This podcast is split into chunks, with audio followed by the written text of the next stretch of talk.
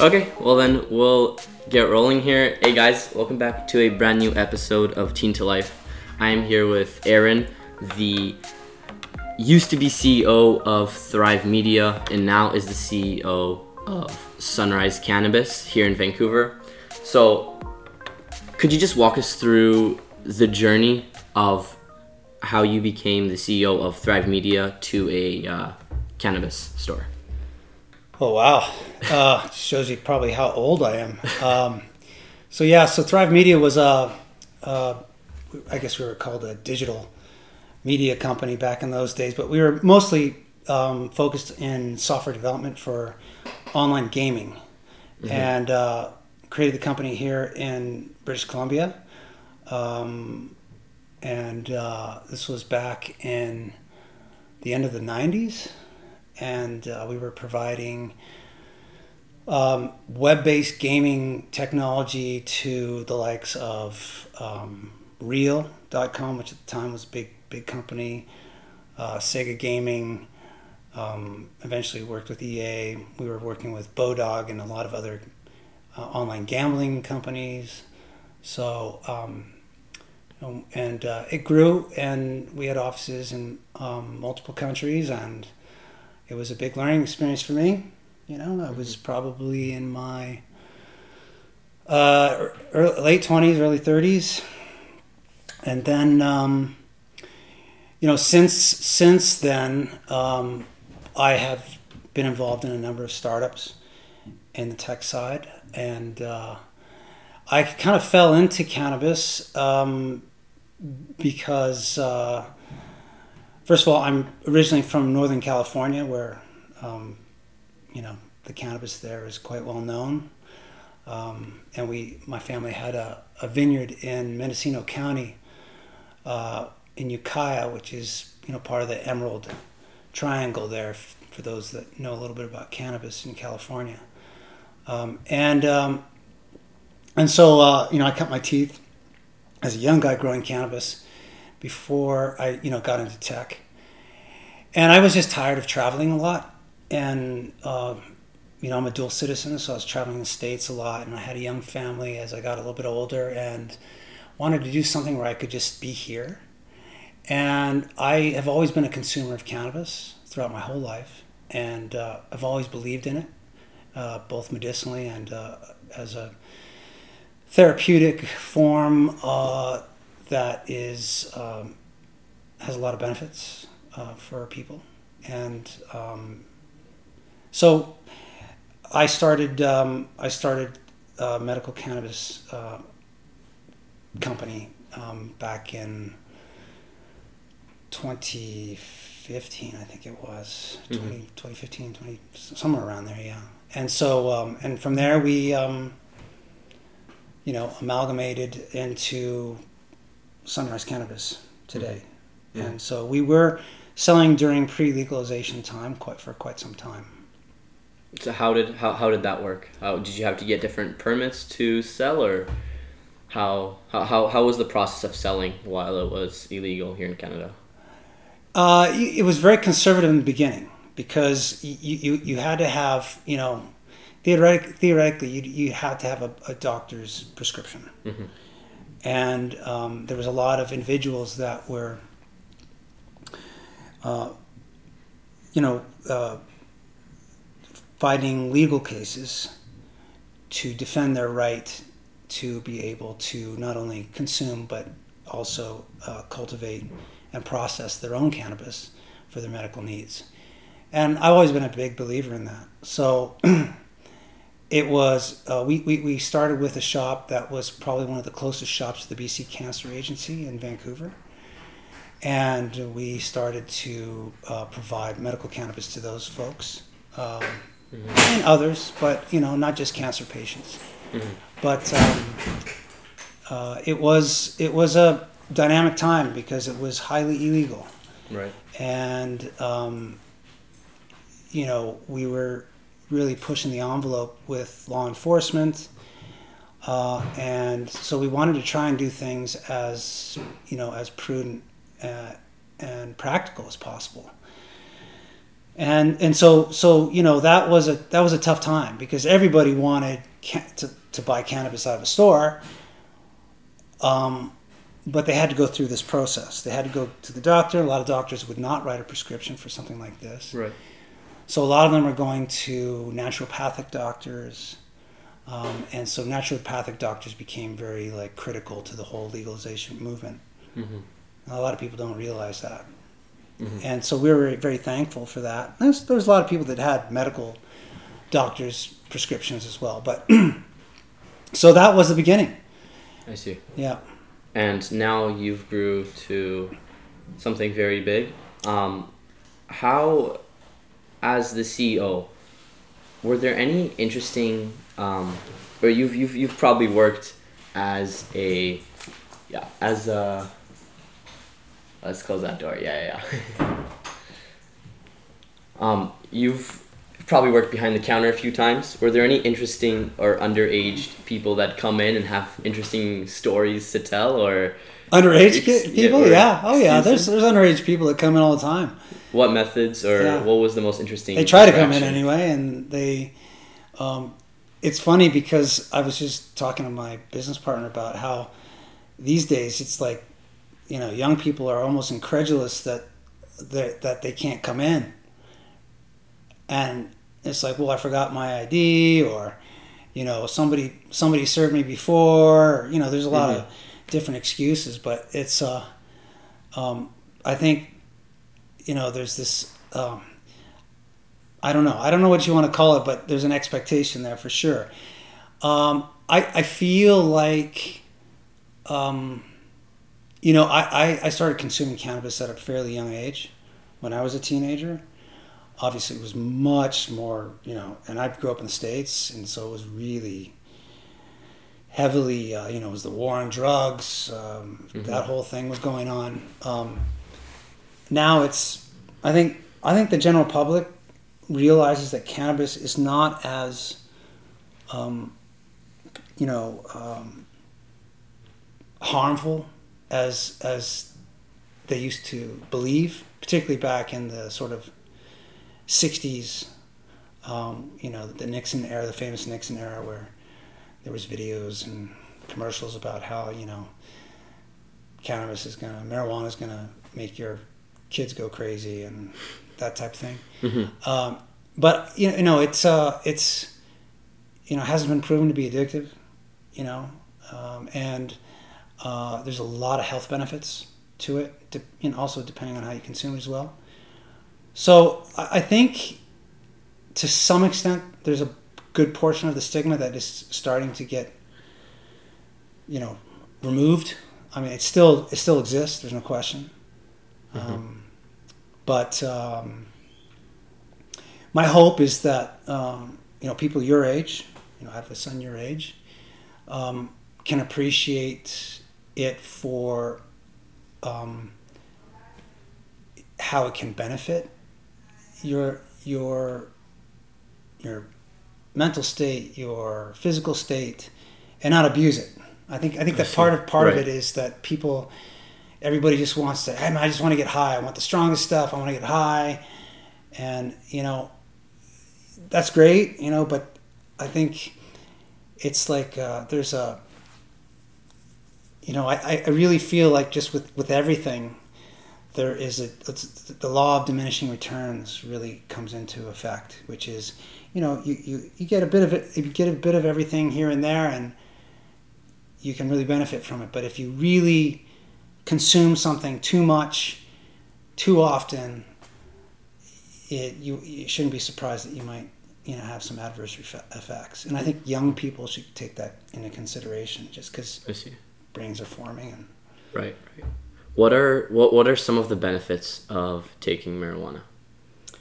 Well, I'm no I'm no medical doctor or anything, but um, you know, and so what I know is based on what you know research has been published, which is very little, um, uh, or anecdotal um, feedback from people that have um, debilitating diseases that are you know really suffering and they can't take prescription medication. Um, you know that that those are the people on the extreme. So the people on the extreme, you know, they're in late stage cancer, they can't handle, you know, oxy or um, various forms of you know opioids, and, and they, they turn to cannabis.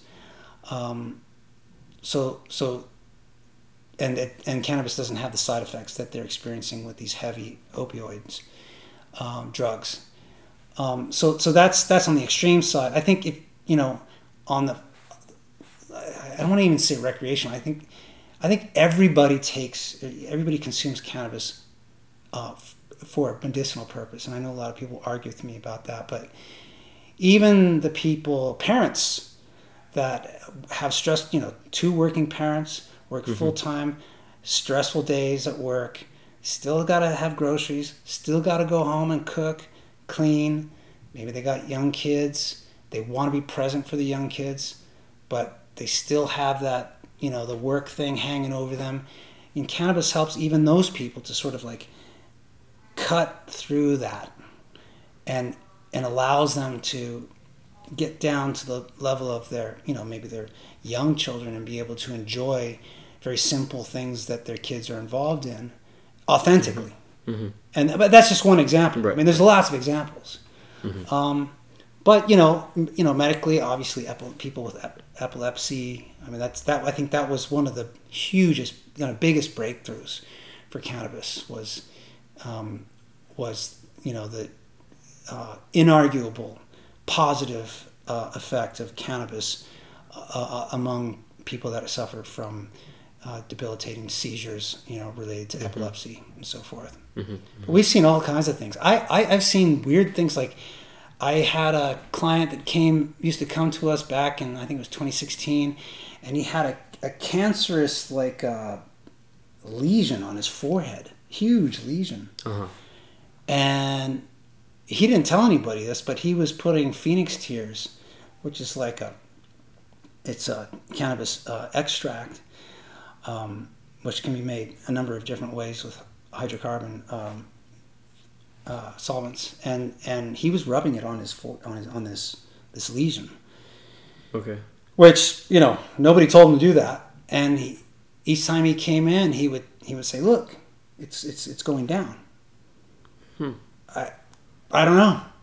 We've had cancer patients in early stage cancer that were able to use you know, Rick, you know, the equivalent of Rick Simpson oil and um, extended their life substantially, in their opinion, they felt, and allowed them to get off of a lot of the heavy opioid drugs. Mm-hmm. Um, and people with anxiety. I think anxiety today is one of the you know biggest things people, especially if you consider like how the pandemic affected society. Mm-hmm. You know, like people with anxiety are taking CBD Right. And it's allowing them to be able to function in society. So. Mm-hmm. What sets Sunrise Cannabis apart from different companies uh, who also sell cannabis? Um, we're we're people who love the plant, and you know we have always been enthusiasts, mm-hmm. and um, as a result, we're, we're always looking for the best quality. Um, we're also consumers. Everybody that works here is a regular consumer. So um, we share our knowledge on, on, on, the products that we try. And um, we try to convey our experiences in an honest way. Because mm-hmm. Um, the reality is there's a lot of substandard product in the legal market, and um, so it's it's you know if you're a consumer buying cannabis in the legal market, that you can spend money and be quite disappointed. Mm-hmm. And we try to help people avoid that. You know, meeting people's expectations is sort of our number one priority, and it always has been, even pre-legalization. Um, and we work with a lot of um, legacy uh, cultivators um, across Canada um, that we've built relationships with over many years, and um, those are the people that are on the they're like us, but on the cultivation side. Mhm. And so, um, as a result, their product is typically higher quality, uh, fresher, and we um, we we do everything we can to work with those people. Um, even if it costs us more money and we make you know if even if we make less money it doesn't matter that's that's not the point the point is we want to be able to provide the value to the consumer and so we encourage our staff to be honest Right. you know there's things that we have on in, in on our shelves right now that we're not proud of you know but we, we try to buy everything out there and and experiment and see see if it's it meet, Right. it's going to meet people's expectations Right, right. Um, how does this company compete with the black market, and what are your thoughts on the argument that legalization hasn't done enough to dismantle it? Yeah, well, that's it's, it's, that's a that's a big subject right there. I could talk to you for probably an hour on that one. but um, you know, I'm happy we you know I pushed for legalization. You know, in some respects, I'm prob- I'm a little embarrassed that I did because I did not think that five years in we would be where we're at right now, uh, which is basically failure. You know, in terms of the industry. Um, I I think and when I say failure, I'm talking about I'm using the government's priorities, not mine. The government's priorities are to keep uh, cannabis, uh, you know, uh, from uh, providing uh, revenue for organized crime, uh, to keep, uh, to maintain public safety, to keep drugs out of the hands of young people that are underage. So you know, if we look at just those three, we're failing in all those areas in terms of the regulated market today. Mm-hmm. Um, and, you know, unfortunately, a lot of people that, you know, were in the legacy market that con- converted to the legal market, a lot of them have actually gone out of business because they just couldn't make, they couldn't make it pencil, the business. Too much regulation, too many taxes. Mhm. Too much taxes. Um, but the regulations are just as bad as the amount of taxation. And so as a result, m- my estimate is half the market, if not more, is being served by the illicit market today, five years in to legalization. So now, if you were to go to, let's say, the state of Colorado, that would be different because they have really impacted the illicit market because the government allowed the ecosystem you know the supply chains to work and they didn't get involved in central distribution they didn't get involved in um, you know taxing uh, uh, you know vertical integration all these things they have there which we don't have white labeling a lot of aspects they just they're just taxing based on how it flows through the, the ecosystem and then they enforce based on whether people are complying or not that have licenses Mm-hmm. and there's a lot to learn from that Mm-hmm. so yeah, I think we're failing. I mean, companies in the cannabis industry are going bankrupt left and right, and the public's no safer. In fact, the public's still buying from the illegal market. Our customers come into our store and tell us which places they're buying from. So it's it's um, you know we we need there's a lot of dire changes that need to be made. Mm-hmm. Legalization of cannabis happened what, like four years ago, here in Canada? Yeah, it's 2018 20. October. Okay. Yeah. And uh, how did Sunrise change? How did it benefit, or how did it? What did it take away from this company? Well, I you know it uh, it changed the business completely because back in the old days we would have um, we were buying let's say for example flour in bulk, and then we would um, measure it out in front of the customers and put it in mylar bags for them to take.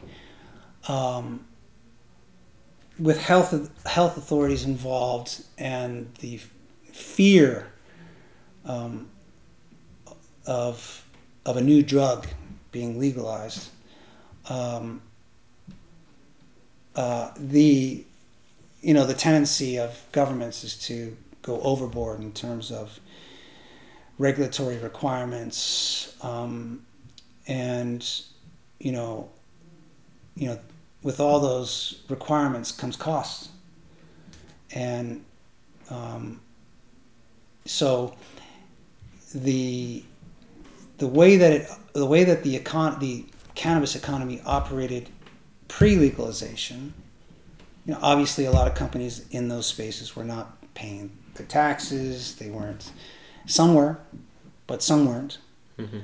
um, some of them were selling product that was substandard and probably even in some cases uh, a threat to people's health you know to some extent um, you know because we're talking about using Right. shitty pesticides and you know selling selling concentrates with lots of solvent in it or whatever but so legalization i think one of the positives of legalization was that it, it, it brought in accountability in terms of um, ensuring that the products are going to be um, good for consumption for the public Hmm.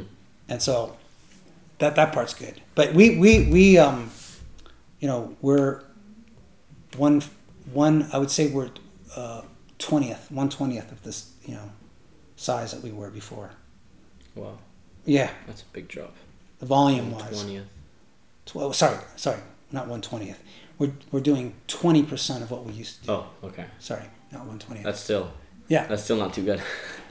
No, it's not, and and it's you know it's not even about like top line revenue so much as it is about um, having a system that's having a, an industry whereby the marketplace is viable. Right now, it's not viable. There's new money coming into the cannabis industry, and then the, they realize they can't make money in the thing, and now they're trying to offload assets, which is where we are right now. Companies offloading things because they made they made huge investments, thinking that they were going to make all this money, uh, particularly publicly traded companies, and all of the mom and pop community supported groups, whether they were in cultivation or retail, got wiped out. I mean, there's some still alive like us, but there's not a lot. Uh, There's a lot of people operating retail cannabis stores today that were not in pre-legalization time hmm or didn't have anything to do with cannabis pre-legalization. So, um, and so that's why we have all these these, you know, governments treat you know when the legalization came, governments treated cannabis as if it was liquor. Let's create a central warehouse. Let's put all the cannabis in there, and then we'll, you know, mete it out based on who wants what, and we'll send trucks out and all that type of thing. But cannabis is not shelf stable it's a perishable. And um, the longer it sits on the shelf, and I'm talking days, weeks, and especially months, the, the, the value diminishes.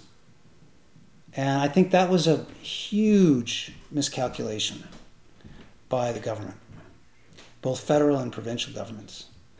They did not heed the advice of people in the industry, not so much in Canada, but in the United States. They sent advisors and analysts down the states, and they were given specific advice, but that wasn't followed. Mhm. So we're paying for that now. Yeah, no, that's that's not.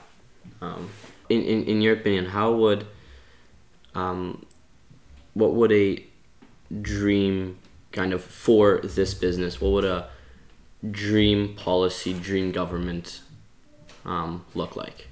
A dream government. Like for for for um, cannabis in specific Yeah, oh, maybe policies. policies. because you know I don't believe in big government. I think I think you know you know if we really drill down in any one particular sector, there's a lot of waste on the government side. Um, I believe in government. I believe we should have regulations, and I believe those regulations should be enforced. So I'm not against government. I'm just saying that we need to be practical about how we implement our laws. Um, because, you know, for instance, there are a lot of new people in this industry, and I, you know, I've been in different associations, and I listen to some of them, and these people that weren't around pre-legalization times, and they're like, "We need more law enforcement, and we need more law enforcement action." We tried that. That that was that was the war on drugs. We have realized as a society the war on drugs doesn't work. Doesn't matter what you what drug you want to bring up. There's mm-hmm. got to be a better solution. And I'm not saying we got to legalize everything. I'm just saying if we're going to make an authentic, um, you know, effort, for example, to legalize cannabis, we can't say, okay, we're going to legalize it, but we're going to tax it to death and regulate it to death such that, you know, it's difficult for all the companies and individuals that are making a living in the industry and then have to compete with the black market on top of it. And government retail cannabis stores. We have government retail cannabis stores in this province. It's fucking mind blowing. Our government is operating retail businesses. It doesn't make any sense to me. Mm-hmm. The government's, I mean, if you started uh, this business, how about if the government decided that they're going to start doing podcasts on the same subjects that you're doing? Mm-hmm. And they got all the resources. Yeah. Doesn't make any sense, does it? That's what's happening in this industry. Mm-hmm. The government is the central distributor, they're the monopoly on wholesale. They operate their own retail stores that compete directly with small businesses like us. We can't touch their pricing because they operate at a loss. Now, taxpayers don't realize that that we can't actually see if the BC government, if the BC uh, liquor distribution branch is actually making dollar one in cannabis because the cannabis revenues generated in the province are not distinguished you know the profits if there are profits are not distinguished from liquor so you look at the ldb's annual statements you can't quarterly statements whatever you can't see it so that's a problem because that's your money that's everybody's right. money the government works for the taxpayer, not the other way around. And for mm-hmm. some reason, we've we've gotten it all backwards. I don't know why. It, it, it's a it doesn't make any sense to me.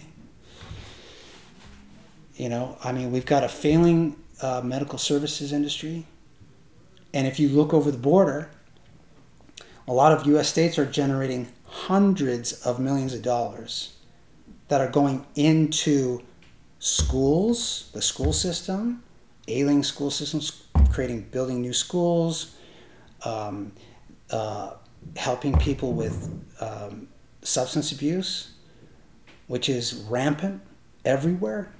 Now, I'm not saying that they're doing a great job at that, but but you know, at least there are funds available to pull from that's coming from the sale of cannabis. Why can't we do that here? Mm-hmm. You know, I, I I, I'm telling politicians I know it can be done, but the policies have to change. It's mm-hmm. the only way. Why shouldn't revenue generated from the taxes from the sale of cannabis in the province of BC, why can't some of those proceeds go directly into substance abuse programs, housing, medical services, psychological counseling? You know, th- th- those to me, um, to me, that's an it's a no brainer. Now, how you manage those funds and how the how those programs are implemented are for the government to oversee. Mm-hmm. That's where the focus should be. Not running cannabis stores. Interesting. So, if you could change one policy, I'd guess that would be I get rid of let, all the all the BC yeah. cannabis stores. I would I would get rid of centralized distribution so that we so that retailers can buy direct from the farms and they can still put you know a tax on that, but get out of the way. Centralized distribution for perishable goods is never going to work. It's just not, and it hasn't. Um, we don't see centralized, you know, we don't see monop- government monopolies operating for, you know, the sale of uh, vegetables. Right, Why are we right, doing that with this? It's not much different. Actually, to be honest, cannabis has got more similarities to the vegetable section of a grocery store than it does to a liquor store. It's it's got a, a limited hmm. shelf life. It degrades quickly. The value of it, as it degrades, the value of it goes basically into the into the toilet. So, if you don't do a good job growing good tasting, good looking vegetables that uh, that um, come out in the production of food, then you won't be in business very long, right? Right, right, right. And where we're headed, where we're headed in the legal cannabis industry is low cost, low quality, mass produced, like industrially produced cannabis that nobody will want. You know, they just came out with a report that said that you know uh, in BC, uh, everything over uh, five dollars a gram is declining in sales well, the vast majority of the customers that come into my store buy cannabis that's five dollars over five dollars a gram. Mm-hmm. So the only things that are showing an increase are cannabis products that are less than five dollars. That doesn't make any That's sense. not that profitable, is it? well, it's it's not even about the profit. It's about having a viable market. Hmm. You can't have a viable economy if you've got a government controlling it, controlling the, the, the, the price and which products can be in the market and which products can't. That's not how it works. And unfortunately, we have bureaucrats that keep trying to put that square peg in the in the in the round hole. It's just not going to work. Oh, we, we, hmm. well, well, there'll be more carnage before people start to realize that something has to be done. Mm-hmm. I'm optimistic. I think something will be done. I think a lot of people in government are realizing this is a failed policy. I see. And you're an entrepreneur, so if this was, God forbid, to go south, really south, what would be your next goal or your next maybe startup? Because you, you said good. you said you, you, said you said you've done a few startups, right? Yeah. So, what what do you think the next one might be? Because there's Oh. there's no limit, right, to startups you could open up as. Oh yeah, Yeah, yeah. so I mean, if you're an do you entrepreneur, the, the best thing is, um, you know, is is learning, is learning. Even even if you don't succeed, but you try, and you and you and you fail, Right, but you learn something, right. and that's invaluable. Because if you you fail enough, you're going to figure out there's there's there's a formula to succeed in any one particular field. Um, and uh, for those that you know listen to to your podcast and um, are entrepreneurs or aspiring entrepreneurs, don't be afraid to fail. It's okay to fail. You know, my my oldest uh, uh, daughter, you know, put my car into a wall in the parkade the other day Really? and I and I she was upset. She didn't want to tell me. She thought I was going to be really angry. And I said to her, I said, look, uh, first of all, you got to tell me these things. You shouldn't hide these things. It's not a good idea. But second of all, um, I already anticipated that that would happen. Mm-hmm. You, you're a new driver. You're just learning how to, you know, get around, and sometimes walls seem further away than they are. And and so, uh, you know, I told her, don't let that uh, discourage you from trying to be a better driver. Right, Yeah. right, right, right. Uh, one of my favorite quotes is, "An investment in knowledge pays the greatest interest." Absolutely. So I think uh, you know Yeah. lessons and real life experiences of those failures. You know, you could. Um, someone on a podcast said, I think one of our uh, Team to Intelligence episode. Um, someone said where they they uh, how do I say this?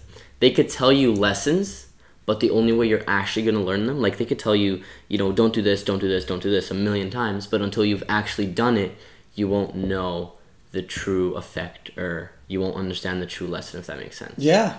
so yeah, no, you know going through those experiences yourself is is really important so uh, what what what what do you think will be your next startup have you having I got my hands full right Yeah. now. I mean, we're you know we've looked at getting involved on the cultivation side and the processing side. I Mm-hmm. don't know. I don't know. Or maybe just get out of cannabis altogether and try something different. You know. Um, Mhm. I, I I've always been fond of tech, and um, right I think I would do something that involves technology. Mhm. I think there's a lot of things we can do better Mhm. leveraging technology, especially now. I know I know AI is all the rage right now, but I don't know that it's gonna that that that specifically is something that I would be uh, you know focusing on. But I, I think there's there's a lot of inefficiencies that can be improved, even in just this industry. You know, now now that I, I know it in and out. so, um, yeah, it's a good question. I don't Yeah. know. I'm hoping that Fair this enough. industry continues, and I hope Right, it right. doesn't fail. Um, have you have have you tried out the ChatGPT AI? In yeah, a little bit. Yeah, I played around with it. Sure. Do you think do you think f- you could use it in this business in the cannabis business? I, I, I think it's maybe at some point in the future, um, but I, I don't think it's practical right now. I, I think um, the thing with cannabis is, you know, there's people have so many different experiences with um, various, you know, strains of cannabis, um, and uh, the and then if you take the same uh, cultivar and you get 10, dif- 10, 10 different people to consume it, you might get 10 different opinions about its effect, its Right. taste, its, you know, all, kinds of things, right? So it's, it's, um, it, it is, there are some unique qualities of cannabis as a product. It's just, um, it's a lot of interpretation. We have people that come in and say, you know, we have this silly 10 milligram limit on edibles. Um, and I understand the motivation behind why the federal government, Health Canada, created this thing. But it's um, it's another misguided uh, regulation, and you know, so but certainly, you know, there are people that can take five milligrams, even four, three milligrams, and and really feel the THC to a point where they would want not want to take any more. hmm But there's also people, and a lot of people, that will take 10 milligrams and not even feel it. And I'm talking just of the one cannabinoid THC. I'm talking about all the other spectrum of cannabinoids. I think the, um, I don't think that AI is going to be able to advise people on what cannabis products they should uh, purchase, for example, hmm because there's a real human element to the experience. I see. and um, I'm really interested in the research uh, that's going to come out of this industry now that it is legal, because I think we're going to learn a lot about how um, you know the human body reacts. Um, I mean, we, we know anecdotally, but I, it, it'd be interesting to have empirical data that we Mhm. could draw from. Um, you know, I was I was talking to uh, a friend of mine who's a a scientist uh, at one of the universities here um, that was uh, sort of um, tracking the, the genome of a lot of different strains in cannabis. Uh, and this concept of indica sativa hybrid that we've become so accustomed to, in his opinion, was uh, not valid. Um, and what he was telling me was that there are uh, what he, he, he referred to as chemical varieties of cannabis that make its effect on people uh, different. And uh, also in terms of taste, you know, obviously psychoactive potency, um, and uh, how it modulates the immune system. so I think we're going to see more of that. Mhm.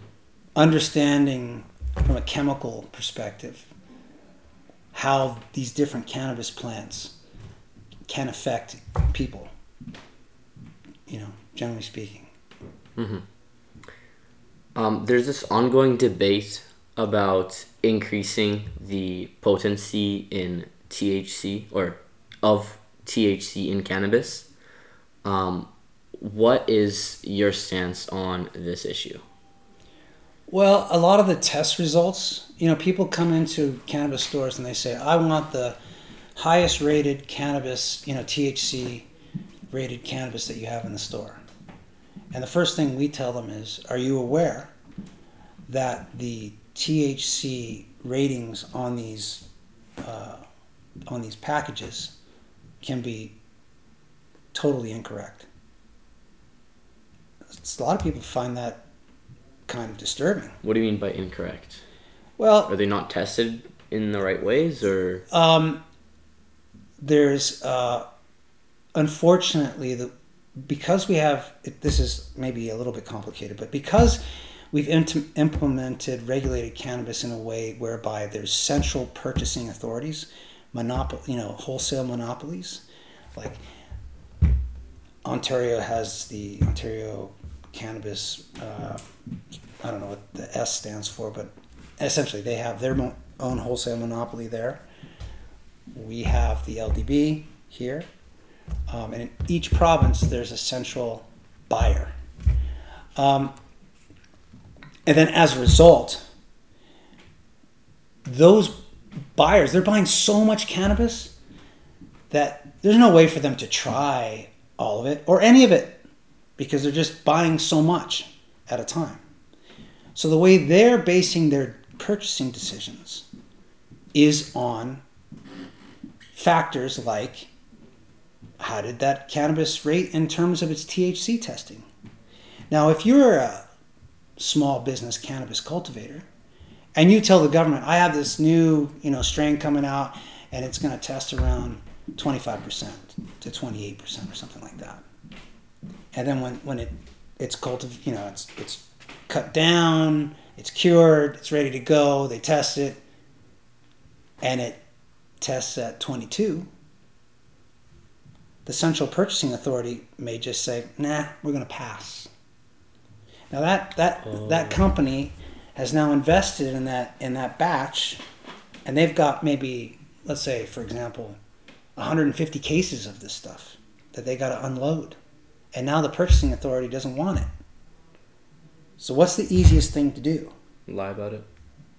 I mean, you can try and sell it to other provinces, but now your stuff's going to start sitting. It's going to age. So, if you get the right test result and it falls into that window, all of a sudden Oh, I see. the wholesaler's more interested in buying it now, right? Now, I may not be describing this exactly the way that it goes down, Mhm. but essentially, something like this is happening in Canada and is the reason why we're getting all these bullshit test results. And there's lots of articles written about it. It's not like I'm making this stuff up. Right, right. Google it, and Right. you'll find all kinds of articles about it. It's it's stupid. The whole thing is dumb. I've got product on my shelves, eh, cannabis, just straight flower that hasn't been infused with any concentrate, that supposedly is 36, 37 percent THC.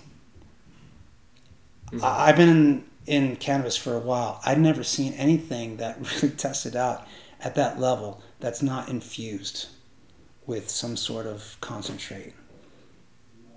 So, Hmm. what you know, and then when you look at the flower itself, you know, it doesn't even. It's in some cases it's like spongy. It doesn't. You can't see the gland heads, and it's like, what am I missing here? How the hell did this thing test higher than any cannabis I've ever seen in my whole life? It doesn't make any sense. Right. So, we've created a fallible system. And until that is addressed, you know, these THC ratings don't mean much. Interesting. Yeah. Wow.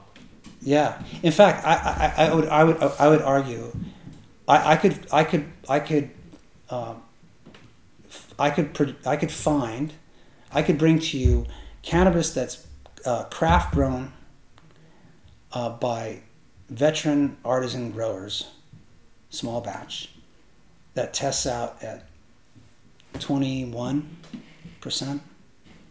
That would um, would have a nose on it that would blow away anything, any of the products we have in the upper 20s, 30s percent in the legal market. And would smoke better, smoother, and yeah, it just, there's a reason why the illicit market is still strong in Canada. And it's because, you know, we failed. We failed developing the policies and the structures in Canada that in, that encourages, um, you know, like you look at the wine industry, they've got VQA, you know, if something's grown organically, they've got to meet certain standards, right? Mhm. We need that. Uh, for testing, we should have some kind of standardization protocols. So there's a, there's a lot of things that we could do, but you know, I don't look at any of the THC stuff as being credible. Who were growing up? Uh, who were your mentors in pushing you into this entrepreneur mindset that you have? Who do you think helped you develop that, or was, it was That's it uh, that's you? an interesting question. You know, I think um, I can't I can't I can't like, put my finger on on one or two. I think you know um, my my father became an entrepreneur, and when I was a young guy, and uh, you know I watched him struggle, you know, and I watched you know how much he how much he worked, how much he focused on it, and and um, and eventually succeed, you know, um, and I, you know, I, I think I took a lot from that, you know, and um, and then you know watching some peers try to do things independently and fail. Right. and some of them succeeded you know and just kind of gleaning you know from the friends of mine that had a lot of financial success um, kind of gleaning what they were doing uh, that you know got them to where they they were. I think you know that that was also inspirational. You know i, got a lot from that. There's some books that i've read that i've i, I really um, sort of uh, resonate with me. But I think I think you know it's uh, it's a hard road. Entrepreneurship is a very difficult Yeah. road. Yeah. And It's just one big risk, right? There's no. well, and you know, chances are you're going to be working a lot more than you think you're going to be working. Yeah. and you're going to be making a lot of personal sacrifices that you ordinarily wouldn't if you were if you had a job working for a company. So um, you know and in cannabis there's that humanistic uh, civil right kind of you know uh, portion of it you know whereby you know, if, you, if you're a believer in cannabis, you believe that people should be able to grow it. They should, you should, everybody should be able to grow it and cultivate it and use it no different than you're growing tomatoes in your backyard, right? Like, and thankfully we do have legalization for that, and people can grow at home. Um, I heard. I heard, I heard there. Sorry, I heard there was a four um four plant limit to Four what you yeah. can grow. Yeah. yeah, I, I think it's arbitrary, you know, and it's not being it's not being enforced necessarily. I mean, maybe in some cases, but you know, the, yeah, it's it's it's a funny thing, isn't it? It's like, um, I think the more we destigmatize things, you know, like it, I grew up in Northern California states, and like you couldn't you couldn't drink alcohol until you're 21. So as soon as people turned 21, they went berserk, you know. But if, if you take that stigma, uh, that, that's that, that's that whole. Um, what was that thing in the '60s that they did? It was uh, what was it called? But anyway, it was it was this sort of like fear that the government instilled in the public of, of cannabis. Let's take the fear out. Let's let's take let's let's analyze it for what it really is. It's not life threatening. It's it's it's it's uh it's not something that's you know ironically alcohol you drink enough alcohol you kill yourself but not, you can't do that with cannabis Really? it's not lethal Okay. I mean, with, if you combust anything in great quantity and sh- you know shove it down in your lungs all the time, sure, it can Right, be lethal. right. But that's anything, right? Right. So, I think that's we we have to get rid of this this whole stigma around it, and I think then the concerns over youth consuming and peop- and adults consuming too much is going is is is is going to be reduced dramatically. I really believe that. Mm-hmm. Mm-hmm. You also said you can't get addicted to cannabis. I, you know, I I haven't seen any research that shows that it's physically addicting. Okay. I, I, it could be that people get a mental addiction to it. You know, it, it, that's possible. But I haven't seen anything whereby, you know, people are dying because they're not getting cannabis. You know, they're not getting THC or some kind of cannabinoid into their system. I see. Mm Mhm. Mm hmm. So, I mean, there's a lot. A, a lot of people would say, you know, cannabis is all bad, and I was, you know, I was with them because I've never, you know, tried them, you know, young. But you know, getting a listen from you, it doesn't seem all that bad. How people might think about it or interpret it. Yeah, I don't think so, and I, I think it, you know there are there there are forms of cannabis that are quite um, quite potent, that can be hazardous if consumed by anyone, and they are doing something that involves risk to their health. Doesn't matter whether it's driving a tractor or scaling the side of a mountain or whatever. Um, you're impaired and you know there are certain forms of cannabis that can greatly impair uh, people's uh, abilities. So we have to be conscious of that, and um, but that comes with education. You know, with my I have three kids, and with my kids, I've always told them, you know, you're going to get offered drugs, no question. You've probably been offered drugs at school. I'm not going to put you on the spot, but I'm just I- saying. Okay, you know? yeah, And so that's never going to go away. right, right. But I think if we if we're real and we're honest with our kids, and one day with your kids, if you have mm-hmm. kids, Right, yeah, yeah. and then they'll understand it for what it is. You know, hey, I probably shouldn't try you know opioids or something like that for just because I want to get high because it could get me hooked. If I get hooked, it could pretty much destroy my life.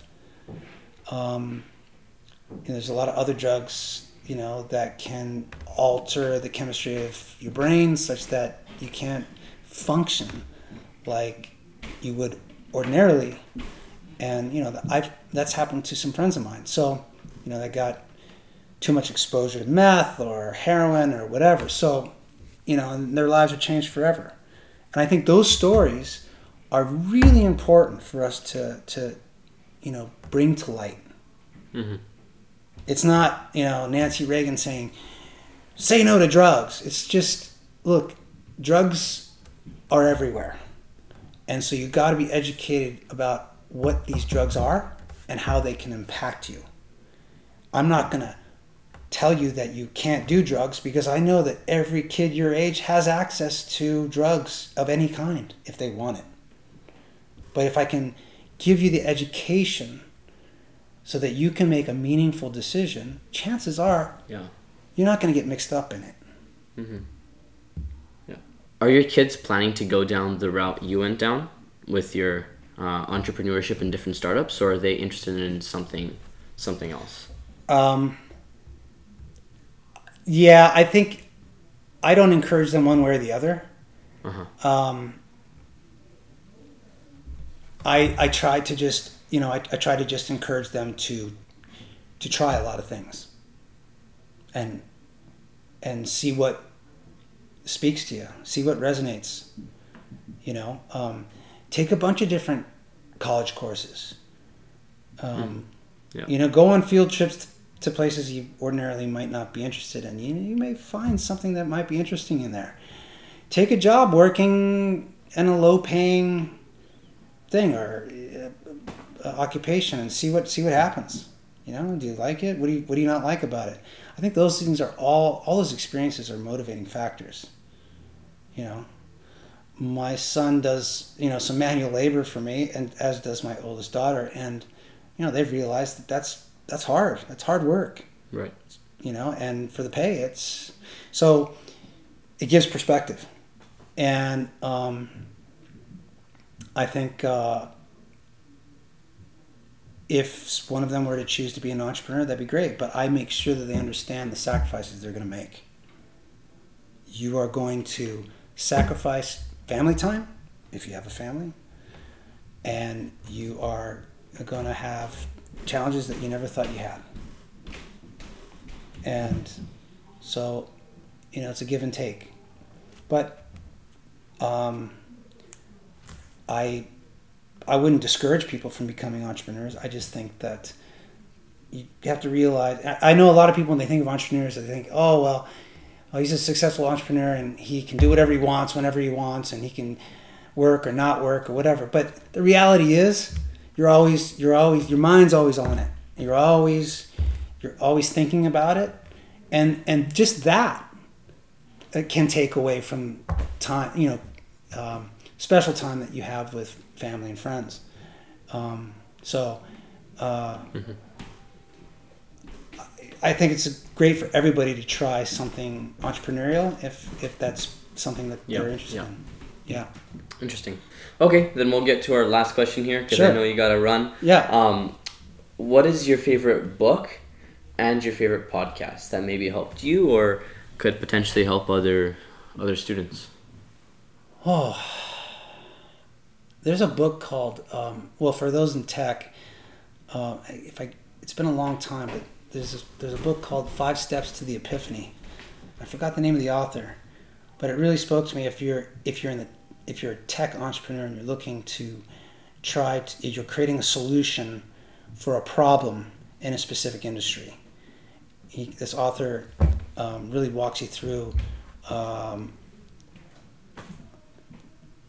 his his sort of trials and tribulations doing doing just that, and uh, I think there's a lot to be learned from it. Um, in terms of individuals, oh, wow, that's a great one. Um, yeah, I don't I don't know. There's a lot of business leaders today that, um, even ones that I had a lot of respect for, that kind of turned out to be shitty kind of people, and you know, um, I think the best business leaders are not just the ones that are able to be financially successful, but look out for the people that got them there. And I mean the people that work in the company that they are, you know, either, you know, the CEO of or on the board of directors of or, Mhm.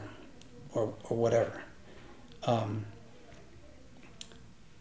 people are the greatest asset, in my opinion, and I think, um, you know, l- look at look at business leaders where they have financial success, and their and their people are happy. Their, their people are getting a fair shake, and they're empowered to try new things that uh, might create new products. Right, right, right. You know, Yeah. um, yeah, I, I, I would say that, that that would be the biggest thing. If you're an, if you're an entrepreneur and you're just starting out, be kind to the people that work for you and treat them not like a number, but like human beings, and pay them a livable wage if you can if you can do it. It's very do, difficult to do that in this industry right now.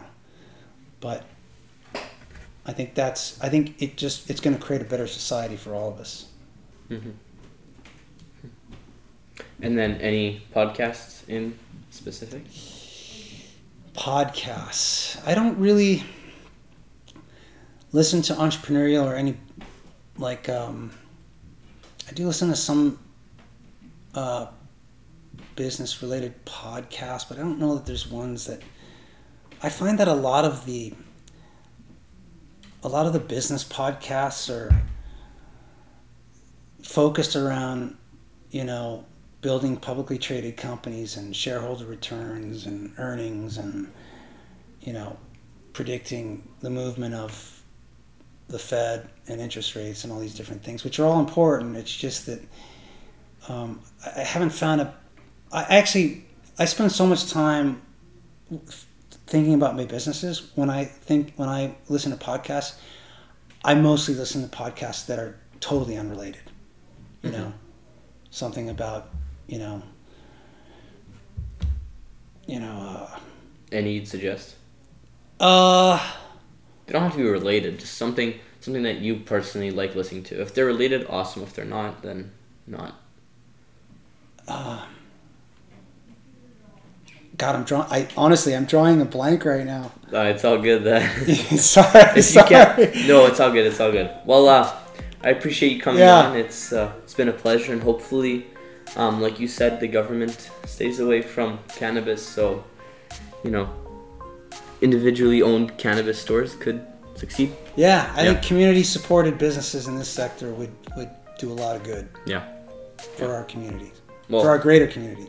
Thank you so much for coming on. It's, Thanks, man. It's been a pleasure.